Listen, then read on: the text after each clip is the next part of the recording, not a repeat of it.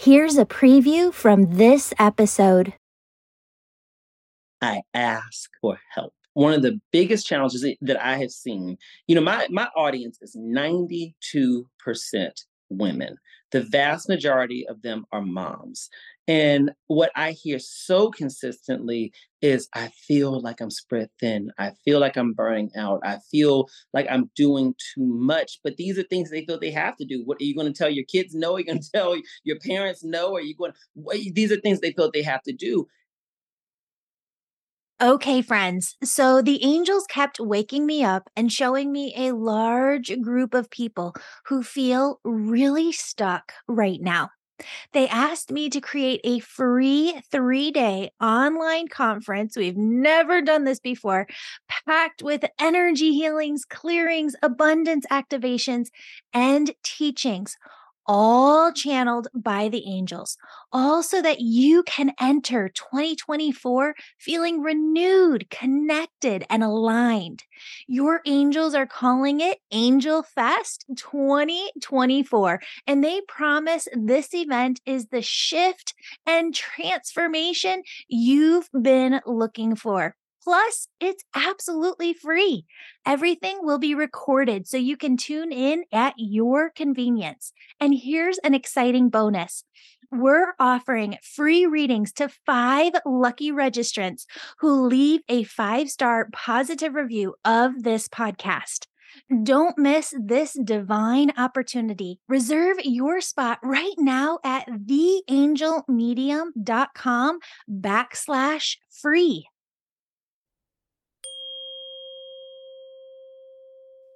Hello, beautiful souls. Welcome back to the Angels and Awakening podcast. I'm your host and author, Julie Jancius. And friends, we have a fabulous guest with us today. You're going to love today's episode. If you are like 2024 just needs to be my best year yet, we've got MJ Harris here, who, by the way, my last name used to be Harris too. Oh, it was a lot easier than Jancius back in the day. and he has written the book that is going to help us navigate this. It's Get the F Out of Your Own Way. MJ, welcome to the show. Thank you so much. It is such a pleasure to be here, Julie. Yay. Okay, so let's talk about this because what actually brought you to this point? I think so many of us work with clients all the time, and we see that oftentimes we as teachers are teaching what it is that we need ourselves. Where did this concept start for you of get out of your own way? Because what I realized, you know, I've been, you know, doing coaching and doing all this in the self-help arena for over a decade. And what I realized is that the seminars, us as coaches, the books, everything, these are amazing tools that can springboard you and be a catalyst for you to get out of your own way. They can guide you on methodologies and tactical steps that you can use. But ultimately, what it comes down to is you making a decision to be honest with yourself first about what are some of the things that you're doing, or for that matter, allowing that's making your life operate in this way that you're currently not satisfied with. You have to take some personal responsibility, even when you're a victim in something. Not say that it's your responsibility or it's your fault while you're victimized, but the question is, what are you willing to do now in order to deal with it? Also, I think what it comes down to, uh, which inspired me to do this book, was I really want to do something that would help people to have an honest gentle yet firm conversation with themselves about the things that they might be doing, even though they may not always know they're doing it, that could be blocking them from the life that they desire and deserve to live. So there's so many different self-limiting beliefs that we have and I think that that's a term that's kind of tossed around so much that people kind of gloss over it.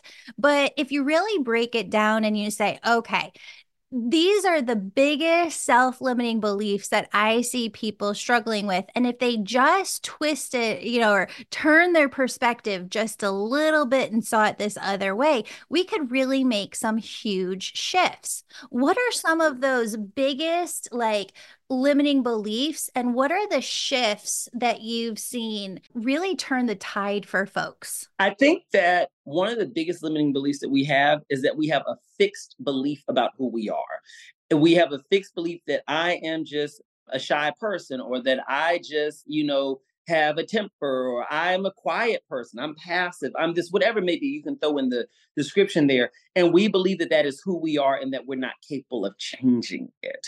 And I think that's very limiting. Do I think that certain things are a bit ingrained and enmeshed in us? Absolutely. And some of those things may take a bit more work and maintenance to be able to change and sustain that change. But we are capable of immeasurable levels of change we are capable of completely transforming ourselves. We are extremely adaptive as human beings, and we literally can vision, can envision for ourselves what we want to become, and then use our intellect, our deductive reasoning, and our relationship building skills to build a path towards it. I'm not saying the change is going to be easy, but what I'm saying is that we're capable. And I think that that's one of the biggest self limiting beliefs that block us from change, which is that who I am, how I live, who I love, how I allow myself to be loved, is what it is and I really can't change it. Yeah. It's interesting. That kind of brings me around to something that I heard recently by Jay Shetty, where he was talking about this old parable. I think it's a Buddhist parable where a monk is traveling along this road and he gets to this big river and he can't cross the river by himself. So he builds this canoe, I think, crosses the river with the canoe and decides, okay, well, this canoe is a tool that saved my life. So I'm going to carry it everywhere that I go. Gets to a mountain that's very heavily forested and has to carry the canoe up through the forest. And he thinks that can't carry this canoe anymore. And it's very much like this aha moment that the tools that used we used to help us before that really created that personality or that identity, that persona don't have to be the tools that carry us forward. We can use new tools. And I think that ties in a lot to what you were just saying. Yeah, absolutely. We can acquire new tools. You know, if I think about my own life, you know, I grew up in a household where I learned through direct and indirect messaging that being a people pleaser was a good thing. I was rewarded for it, you know, being the kid who was always agreeable, the first to apologize, the most accommodating. You know, I was patted on the head, figuratively speaking, as a child for that. And I grew into an adult who became a people pleaser, constantly looking for to be patted on the head, you know, for pleasing people. And that is something that I had to look at for myself because what I realized was that I was experiencing very high levels of anxiety. Financially, I was being affected by being a people pleaser because it can be very expensive. My relationships continued to suffer, and I continued to choose people that it sometimes made me feel like I was being used or taken advantage of, or at the very least that I was over functioning in my relationships. Even with good people, I was finding myself over functioning. And so what I had to ask myself was, is a solution that I need to just find different kinds of people to be around? Is a solution that I should just, you know, eh, that everyone else needs to change? Or is there some rewiring that I need to do? Do how can I get out of my own way. And that's really what it came down to was just acknowledging that I may not know every step to take, but I can find those steps. And over the years, as I found those steps, I documented them. As I saw success, I documented that. And that ultimately became what my book is. Amazing. Amazing. And I think that from the outside looking in, there is this maybe generalized notion that when we do this self help work, that we're going to get in and get out of it, right? And like we're going to figure it all out in a year. But as I look back over the last 10 years of my life, it wasn't one thing. It was that I had to get out of my own way one bit by one bit every year for 10 years. And I feel like I'm finally to a point where I have the most confidence that I've ever had in my own life. And I know myself more than ever before. Not that there isn't other work to be done, but maybe you could speak to those who are like, okay, MJ, I am just at the beginning of my journey here. It feels like, where do I even start? Well, I will say this I want you to recognize that we are all on a journey. And I think that we try to give ourselves permission to not think of it as so linear, that there's a start, a middle, and an end. Because then I do think that it can give you a sense that I'm just starting out. But where you're at is much further along than what you know, because even recognizing that there are changes to be made is huge think about that person that you may know, you may be related to, you may be even in a relationship with them, where it's like this person really does not see how they are so destructive in their own life in whatever way, shape, or form. They don't even recognize. You can put it in front of their face, they don't see it. So feel great about the fact that you at least recognize that ch- some changes um, uh, need to happen. The next thing I would say is I want you to be honest with yourself about what parts of your life whether it's relationships um, with others, relationship to yourself. Be specific. Um, what parts of your life are you least happy with the most? And I say the most because there are parts of your life you could be living in your dream career. There are gonna be days that you don't enjoy it. Let's just be real. But what parts of your life are you least happy with the most? What part, who's that person where when you're around you tense up the most? Or what's that activity you have to do, or whatever it may be, where it's like, I really don't enjoy this? What part of your day do you enjoy the least? That's what I want you to focus on first in thinking about what are small changes that I can make that won't necessarily transform this completely because transformation takes time, but at the very least can bring me some level of relief. I'll give you an example that particular you know person i know we just came out of the holiday season everything like that and we can think about that relative where it's like i love them but whenever they come in the room i tense up when they open their mouth i'm always questioning are you trying to are you saying something? Are you trying to you know be snarky with me? Whatever it may be we know that that relative um, that seems to traumatize us with their presence. Well maybe a solution may be on a small level that next time that they call you you'll give yourself permission not to answer the phone immediately but to kind of charge your battery up and give them a call back when you're ready. Or next time that they say something that you don't like, you'll give yourself permission to maybe just make an excuse. It doesn't have to be the truth. I mean, hey, to end the call. But just what are some small steps you can do to get some relief? You know, that was actually a huge part of my journey at the very beginning, too. I'd say 10 years ago. There are people who were just really big energy drains and didn't know if when I took their call, if it was going to be a good call, like they were positive and up, and I was going to get that energy, or if it was going to be like a ho hum, this is my life. I can't believe this is happening. Not that I didn't want to be there to support them, but what I started doing is checking in with my own energy and saying, where am I at today? Like, do I have the energy to deal with this? Because if I take it and it's a negative call and I'm down in my energy and my mood, and I don't have capacity for this, it's only going to be bring me further down where then I have to work double as hard to get out of that hole myself. So I stopped taking those calls when I would like check my energy and say, I don't have capacity for this right now. I can't do it. Mm-mm. I have someone in my life that I love tremendously. I've known them for a very long time. They are an energy drain. Sometimes they're not, but more often than not, they are. And I know that about them. And so what I do is that when I get a call from them, I even a text message, I give myself permission not to open it until I'm ready. Okay. First of all, I'm not their emergency contact. So there's nothing that they should be reaching out to me that's that time sensitive. And then I wait to respond or wait to return the call until I know that I'm in my best mood. So I, for me, when I'm on the treadmill, because I've got the endorphins going, either when I'm on it or right when I get off. That's my best time to deal with the potential energy drain because I feel like you know there's love and light everywhere because I because I you know had the the endorphins from the um, workout. So I time it around that, and I give myself permission to feel to not feel bad. And they told me years ago, they said, "I feel like you're not as supportive of me as as you used to be. I, and I said, well, you know, life has changed, and I have to be honest with you, just with everything going on in my life right now. I sometimes just don't have the energy to give that I think that you need from me at that moment. So I try to call you at times when I know that I can give you my undivided attention. It was a very polite way of telling them my truth without insulting their truth.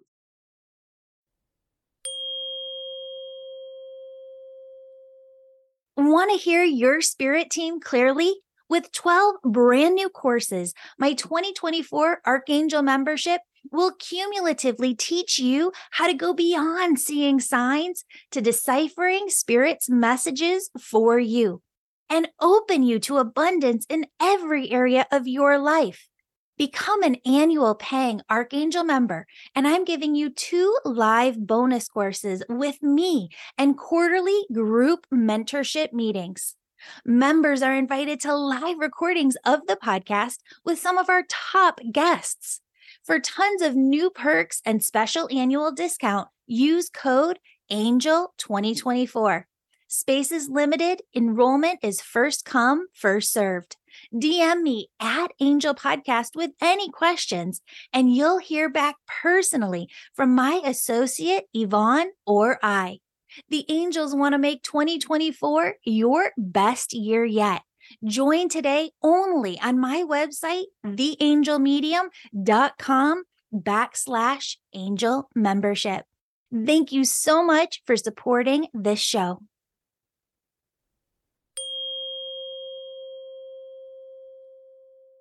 So, when it comes to getting out of your own way, one of the things that I have noticed most with humanity in general and is that there are some people who don't put a cap or a limit on their dreams, where they just allow their imagination to run wild and I really truly believe, MJ, that what comes through your imagination is spirit, God, universe, source. Yeah your angels, your loved ones on the other side, showing you like your own potential here.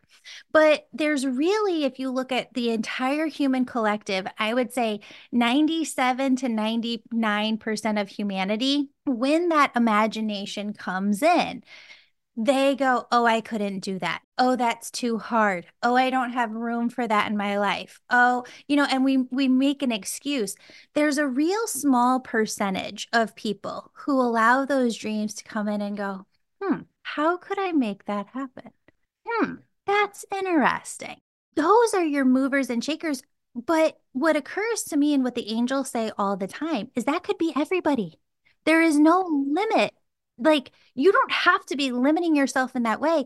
Just allow yourself to dream. What do you think about that? I think it is so true. I, that's how I live my life. For me, I believe that anything is possible. My only limitation within me is my willingness to seek out the path, the tools, the mentors, whoever may be, that can help me get to whatever that is. And I do believe that spirit speaks to us in that way. That thought, I was in the car the other day heading to the airport, and I don't know what inspired this thought, but some thought came to my mind. And I believe it was spirit saying, Oh, you should try out this different approach to content creation. I'd never tried that approach before in my life. But it occurred to me, I was like, because I know from following spirit in the past, I was like, this is going to be a good thing. You don't have to know how, just hold on to it as a good thought. You know what helps me out a lot is I and I teach my nephews this. I, I took care of my nephews, they're like my sons. And I would always tell them this. I say, when you have a thought that comes to you uh, through spirit in any way, shape, or form, when it hits you, do not burden yourself with figuring out the how.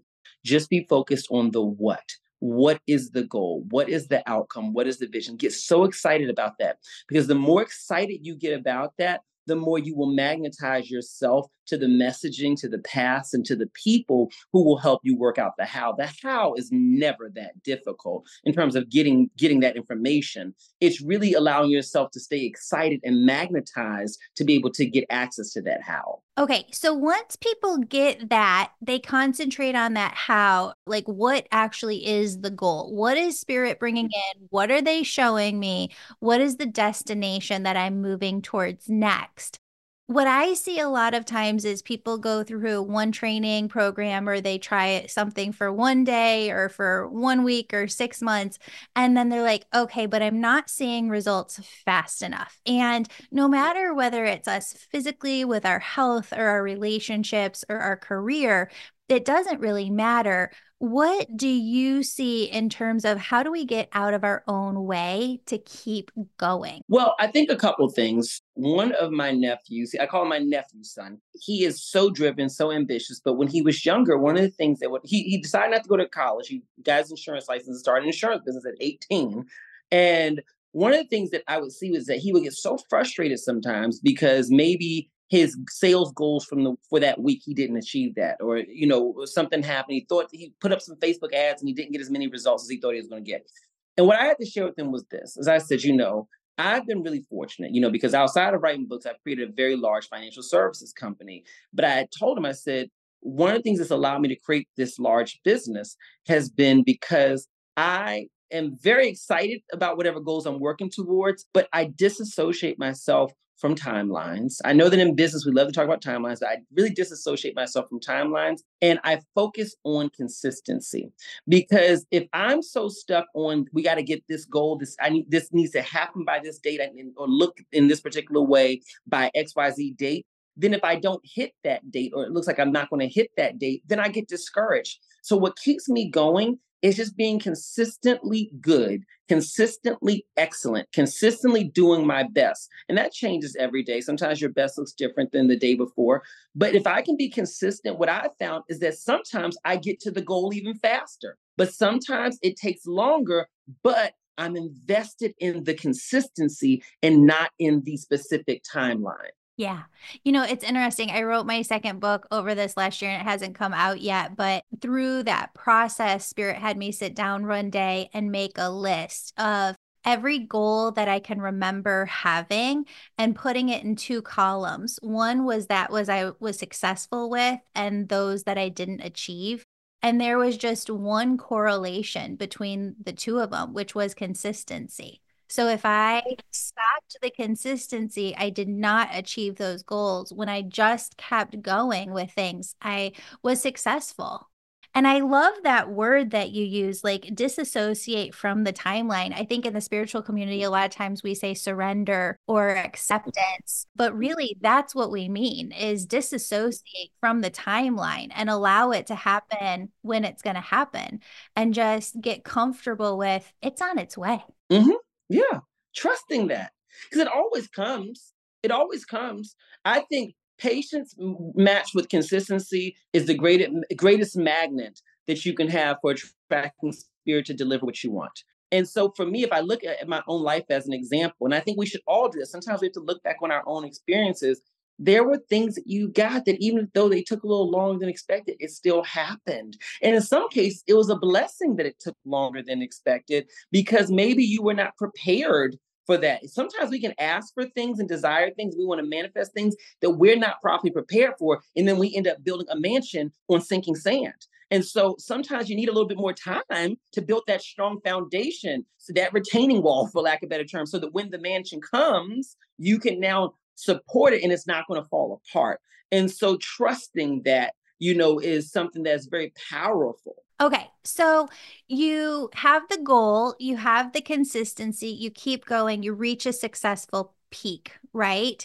And a lot of my clients, when they get to that success that they were looking for, there tends to be this automatic egoic mind piece that comes in that worries about the backslide, right? That worries about, and I'm not saying like if you own your own business, don't prepare for a rainy day, but it's not just business. This is health mm-hmm. wise, this is relationship wise, this is everything. And business wise, it just doesn't resonate with me. Like, I always prepare for a rainy day.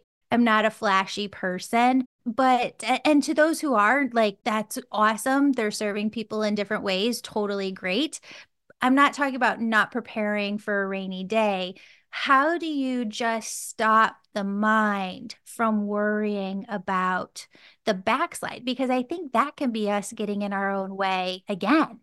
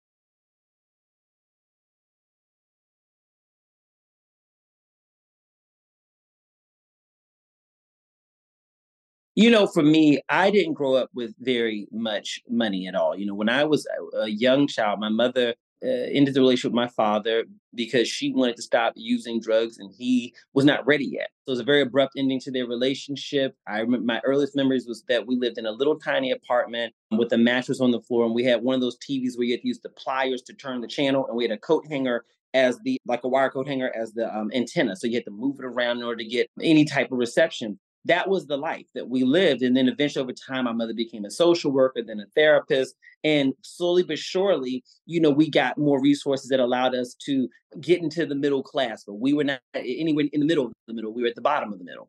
And so for me, once I started to grow a business and grow a platform for myself, and I had more financial resources and opportunities than I had seen around me as a child, um, that was a huge fear for me.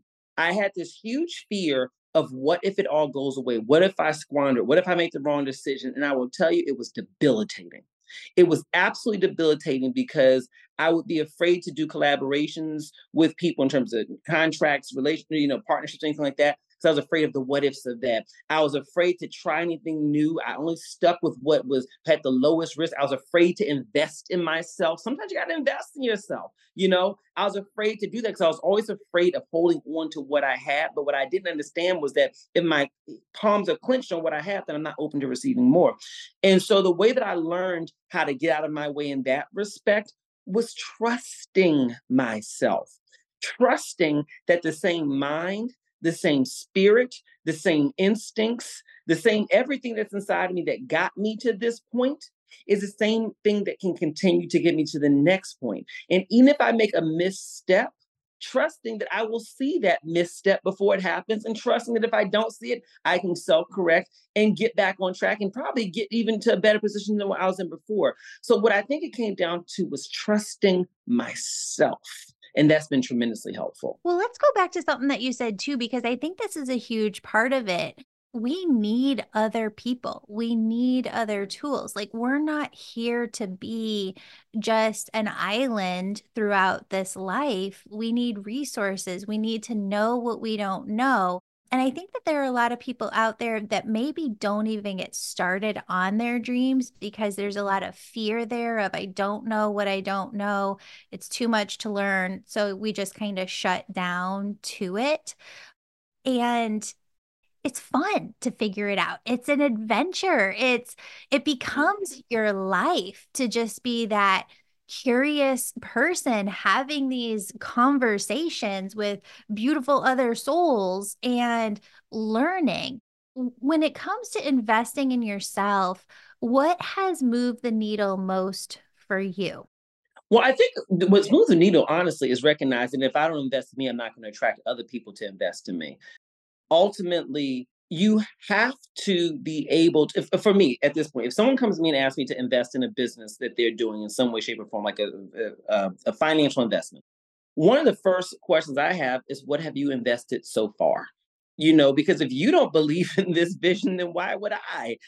Um, I think beyond that, let's take the money off the table. Let's just look at time. We, you know, the greatest collaborators who can take you to the next level, literally, that can really take you into the stratosphere. Um, even some of the best coaches out there, they're not going to work with you if they don't see that you've invested in yourself and that you're consistently doing it. So I think that what moved the needle for me was that I recognized that I become a magnet for good fortune, for prosperity, for investment, literally and figuratively, when I invest in myself.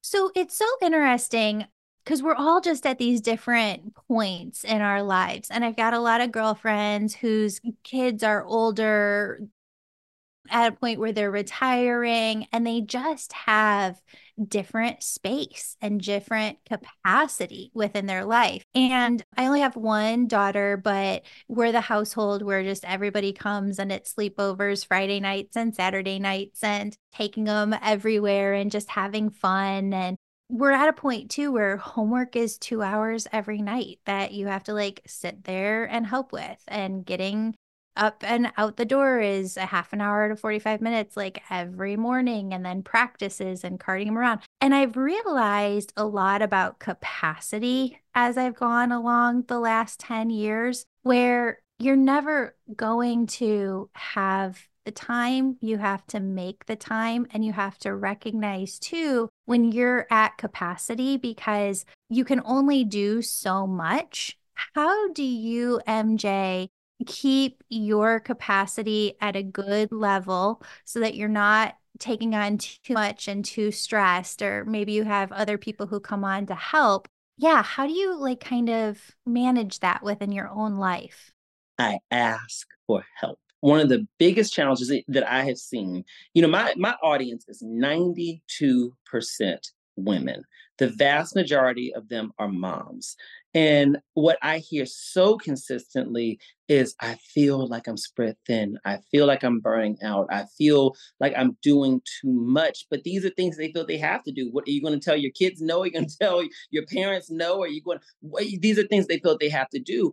And the biggest relief that I've seen for them, which is what I had to do for myself as well as a parent, was I had to learn to ask for help. And it started at home.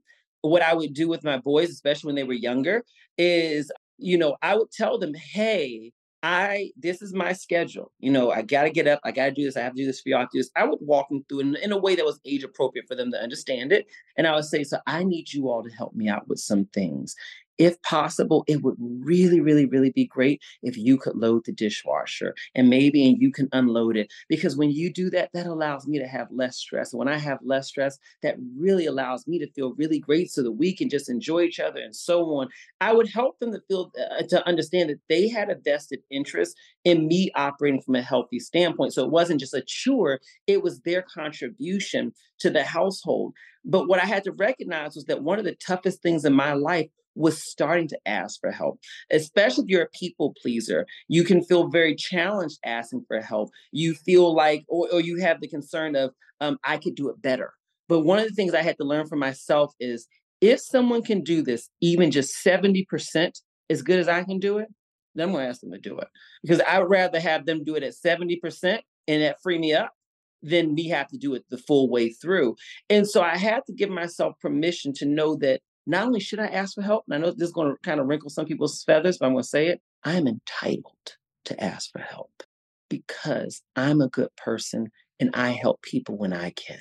And that's my contribution to the universe. Is when I help people, I'm contributing to the universe. It's not directly transactional, but what it does let me know is that I'm contributing. And so when I need help, I should feel just as free to ask others for help as they feel free to ask me for it. Yes. You hit the nail on the head with something that you said because I actually had this conversation with a girlfriend on the walk the other day, and she goes, Julie, I think a lot of times people don't know how to help. And so when you said, I asked them for specific things, I need you to load the dishwasher, I need you to take out the trash, I need you to do this when you make a list for people or give them specific directives, then they know what to do. But I think so oftentimes, a lot of times we just are at capacity, like, I need help. And they're like, What can I help you with? And you're like, I don't know. I just need help. Um, so that specifics, I think, is huge. Yeah. And you know, I used to do this. I used to be like the Tasmanian devil of emotional guilt coming through the house when I needed help. Because I'm like, no one's helping me, and no one does this, and no one does that, and you're not doing this. And, and they're like, what can I do? You should know. And the reality is that I had overextended myself so much by overfunctioning that by the time I exploded, I really couldn't think of what help I needed. And so what I found is that the best way to ask for help is early and often ask for it early and often. So don't wait until you're too tired. You know, as as the night before, as you're thinking about what your day is going to be tomorrow, as you're thinking about what your week's going to be, and you're like, oh my gosh, this feels overwhelming. My next instinct is to then say, well, who can I ask for help with this? And it's not going to be easy at first, especially if you've lived your life being the helper, being the pleaser, because this literally is changing your psychology. But just like what we talked about earlier in this podcast, we are capable of changing. And so just because it's difficult does not mean that it's wrong. Just because it may not feel natural doesn't mean you can't do it. It's just unfamiliar. So I'll admit this on the podcast. I haven't had one of those moments for like years, like five years. but I had it this last week, like twice in one week, where I was just total like at capacity. My body is just so tired. My mind is so tired. Everything is so tired. Right. We're we're filming this right around the holidays. And so I had two of those moments this week. And it's really helped because I think I used to almost punish myself when I would have those moments. And I learned from Dr. Nicole LePera, we had her on the podcast recently, that that is actually a form of people pleasing too. That a lot of us grew up in households where we weren't allowed to have a voice or emotions or feelings. So we don't look at our feelings often. And I do find that when I'm stressed or really anxious or I have too much on my plate, I tend to not look at my feelings. So I can't say, like, this is what I need help with. But I can tell everybody that that does get easier over time because now I just give myself grace of, okay, now I have an awareness of it. So I'm going to focus in on as I feel stressed or anxious over the next week, what could I use help with? Mm-hmm. And just that grace of like, I'm not a bad person. I'm not doing life wrong. I just need to continue to have an awareness and it'll come through. And it does. It does. Yeah. You know what I did during the holiday season? I decided to do something I never thought I would ever do. I got a tattoo. And I am the most clean cut person, um, very conservative with how I raise my boys. Just, I, I never would have expected it. But I knew, I recognized it, learning to put myself first, which includes adding for help, asking for help, sorry, getting out of my own way. That was something that was really important for me to always remind myself of. So what I, I did was on the on my inner wrist, right here, so I could see it easily, but I can cover it up when I don't want anyone else to see it. On my inner wrist, I have it in like Times Roman kind of font. Put yourself first. It's a little reminder because I'm right-handed. So it's a little reminder to myself, you know, and it is such a helpful thing for me because what I want to tell people is even though I teach people about this, even though I run a business, even though from the outside looking in, it would appear that I'm very good at getting out of my own way, it's still something that takes maintenance for me. And so for me, I like to do things to consciously remind myself to do it. Now for you all, maybe it's not a tattoo, maybe it's a post-it on your on your bathroom mirror. I don't know. But something that reminds you that you deserve to be at peace and you deserve to put yourself first as well. That's so beautiful. I love it. And I love that tattoo that it's like, it's a nice size right there. That's beautiful. Yeah. Yeah. And I am a 42 year old woman who's a lot like a six year, sixth grade girl, or maybe even a fourth grade girl. I write on my hand sometimes because if I don't see it, I don't remember it. It's part of my ADHD. Which brings me to my next question. I have found so often that the more awareness that we have on something, the more we can get out of our own way on it. ADHD I've started to look at people like everybody's brain works so different, and it does. There's ways in which we with ADHD block ourselves because the brain just wants to go back to its habitual way of doing things. For those who are ADHD or have kids or husbands or wives who are ADHD too, sometimes I, I think, oh my God, my partner must feel this way because I feel this way about myself. It's like I'm so stubborn. It feels that way, but I'm just not catching something. You know, it's just the brain wants to go to the the back to its old way. How have you dealt with that? Because I know you're ADHD too. Mm-hmm. Absolutely. So for me, you know, I was really fortunate to be raised by a mom who, um, like I said, was a clinical social worker. Then she became a therapist, and so a lot of her clients were children and families. And so dealing with ADHD and various other ways that people think was very common to her. And one of the things that she taught me was that there's nothing wrong with the way you think. You just think differently. They have a label for it, right? That, doesn't mean there's anything wrong with it. This is a different way to think that they've put a label on. And so for me, I give people instructions on how to work with my way of thinking. I'm not here to adjust fully. I, I, try my best, but I'm not here to try to do what's unnatural. I cannot change how my brain works completely. I can learn different tools and different tactics. But for example, you know, within my business, I tell, you know, my staff, you know, I will tell them, I'll say, hey, listen, sometimes I'm all over the place. What I need you all to do is if you sent me an email and I've not responded to it just yet, this is a part of your duties to follow up with me again. You know, because eh, between yesterday and today, my mind could have gone in 50 different directions that all seemed like the right direction. And I that email just literally slipped by me. Okay.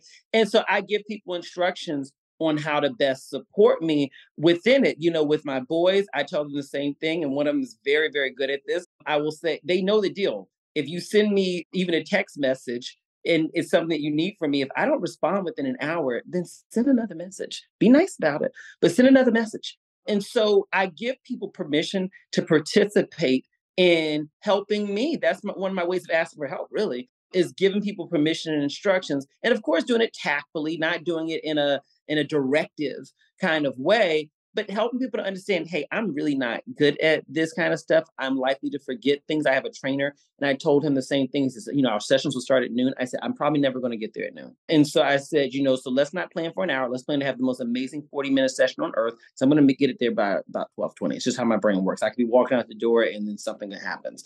So I'm very transparent with people, not in an apologetic way, because I'm not going to apologize for how my brain works, but I'm going to at least tell people this is what my reality is and here's how we can partner together so that they can manage your expectations um, around how they expect me to show up. And it's been incredibly helpful. That's awesome. Is there anything where you've been like, okay, I really want to work on this piece, but you found like you just can't find a rhythm to it yet? Like I'm looking around my room and I probably have like 12 piles of papers that and I I'm a paper person, so I got a remarkable to try and use the remarkable and, as paper and not all the paper piles. But it's just if I don't write something down, it just automatically goes out of my brain. But I have something where if I write something down, some recollection thing happens where I can retain it very, very easily. So I'm just wondering is there anything, or are those things that are just natural to us and we just got to let those go and get out of our own way and just stop beating ourselves up about it? I think that we should never beat ourselves up about anything, no matter what it is, especially when it's been this way your whole life or most of your life. Like you're beating yourself up. It's like beating up yourself up about oxygen. You can't do anything about it, it's there. And so what I've learned to do is I was looking for a sheet of paper me. I don't have it's actually on the table over there, but I have the just a massive to do list. And maybe doesn't everything needs to get done, eh, but at least when my mind everything seems like it needs to get done, right? So anyway, what I do is every day that I get up, what I do is I get, and I learned this when I was, I used to be a management consultant. There was a guy who I was working with. I was at Deloitte at the time. And he taught me this trick because he um, had ADHD. And he says, this is what he would do at the start of his day every day, he looks at his to do list or writes it out, whatever it may be. And his thing is, he says, What are the top three things that I need to get done today? Where if everything else falls behind, and most things will, if everything else falls behind, these are the three things I need to get done today. And then that's what he starts to focus on. He always goes beyond those three things, but that's that. And I literally still do that today, um, almost 15 years after learning that lesson is I speak the top three things and I give myself permission to have some things that's going to fall behind. It's it is what it is. My to-do list is too long anyway. So what's the top three things? Oh, amazing. All right, MJ, I'm wondering in 2023, what were like the biggest lessons that you learned personally for yourself? The big one, one of them was put myself first. That was a huge one. I'm um, to stop sacrificing myself. And the other one is that my feelings are valid my feelings are valid. If I feel uncomfortable, I should feel uncomfortable. If I like something and no one else likes it, it's okay. If something feels uncomfortable for me, this this dynamic just doesn't feel comfortable for me, but everyone else is act like it's normal, that doesn't mean that my feelings aren't valid. My feelings are valid. And the more I've learned to honor that, the more freeing it's been for me because it gives me permission to then articulate my feelings where appropriate, or for that matter, change the approach to what I'm doing so that I can address those feelings. So putting myself first and accepting that my feelings are valid. Those are my two biggest lessons. Amazing. And when you look at 2024, what are like the big things that MJ wants to focus in on? Well, this is my year of living a big life. And what I mean by that is this living a big life for me. So my boys are both out of the house. One of them is back in Texas right now, growing his business. The other one is in Bangkok right now, growing his business. I'm so proud of them both. And so I'm an empty nester. And so I downsized from my home because uh, I'm like, I don't need all the space anymore.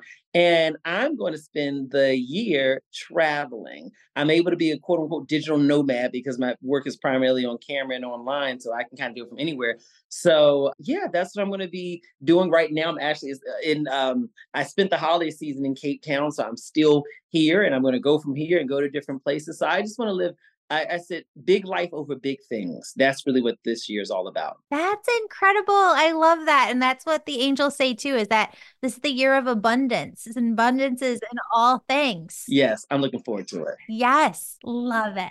All right, your book is Get the F Out of Your Own Way. I love that. Your MJ Harris. Where can people find you? More website, Instagram? Where do you want them to go? You can find me on pretty much every platform. I'm not very active on Twitter, but on every other platform, which is MJ Harris Speaks. I mean, you can go to mjharrisspeaks.com or just go to MJ Harris Speaks on any platform and you'll be able to see me there and get my book. Yay! Oh, MJ, thank you so much for being here. And I just so love your energy. Thank you, you too. This has been absolutely wonderful. I really enjoyed it. Friends, let's end today's episode with a prayer. Dear God, as we stand here at the threshold of a new year, we come to you humble in gratitude and hopeful in our hearts. We ask you to bless this world and every person in it with your endless love and abundance. We call upon your angels to extend their wings over every soul May they touch every life, bringing healing where there is pain, strength where there is weakness, and infinite abundance in every area of every life. In this time of global reflection and anticipation, we pray earnestly for peace peace within our own hearts, peace within our homes, peace across every land. Let hope rise and let love prevail, binding us in our shared humanity and interconnectedness. We ask for special care and protection for the children of our world. May they grow in a nurturing environment, shielded from harm and surrounded by care. Their laughter and their dreams are the seeds of a promising future. And we ask that each are blessed with every opportunity to thrive. God, guide us to be creators of our own harmonious world. Help us to become beacons of your energy and spread your love now and always. As we step into this next chapter of our lives, empower us to live in alignment with our soul, find joy in each moment, and embrace the beauty of life's journey. May we each walk in confidence and faith, knowing that with your divine guidance, anything is possible. May our hearts overflow with gratitude and our minds be filled with positive, loving thoughts. In this spirit of optimism and renewal, we step boldly into our future, ready to create, love, and thrive. In this we pray, Amen. Friends, if you'd like to support this podcast, book a session with me or join my Angel Reiki School, where I'll help you develop all of your unique spiritual gifts and use them to serve. Visit theangelmedium.com or use the link in the show notes to book a discovery call with me personally. Thank you for being here. I love you.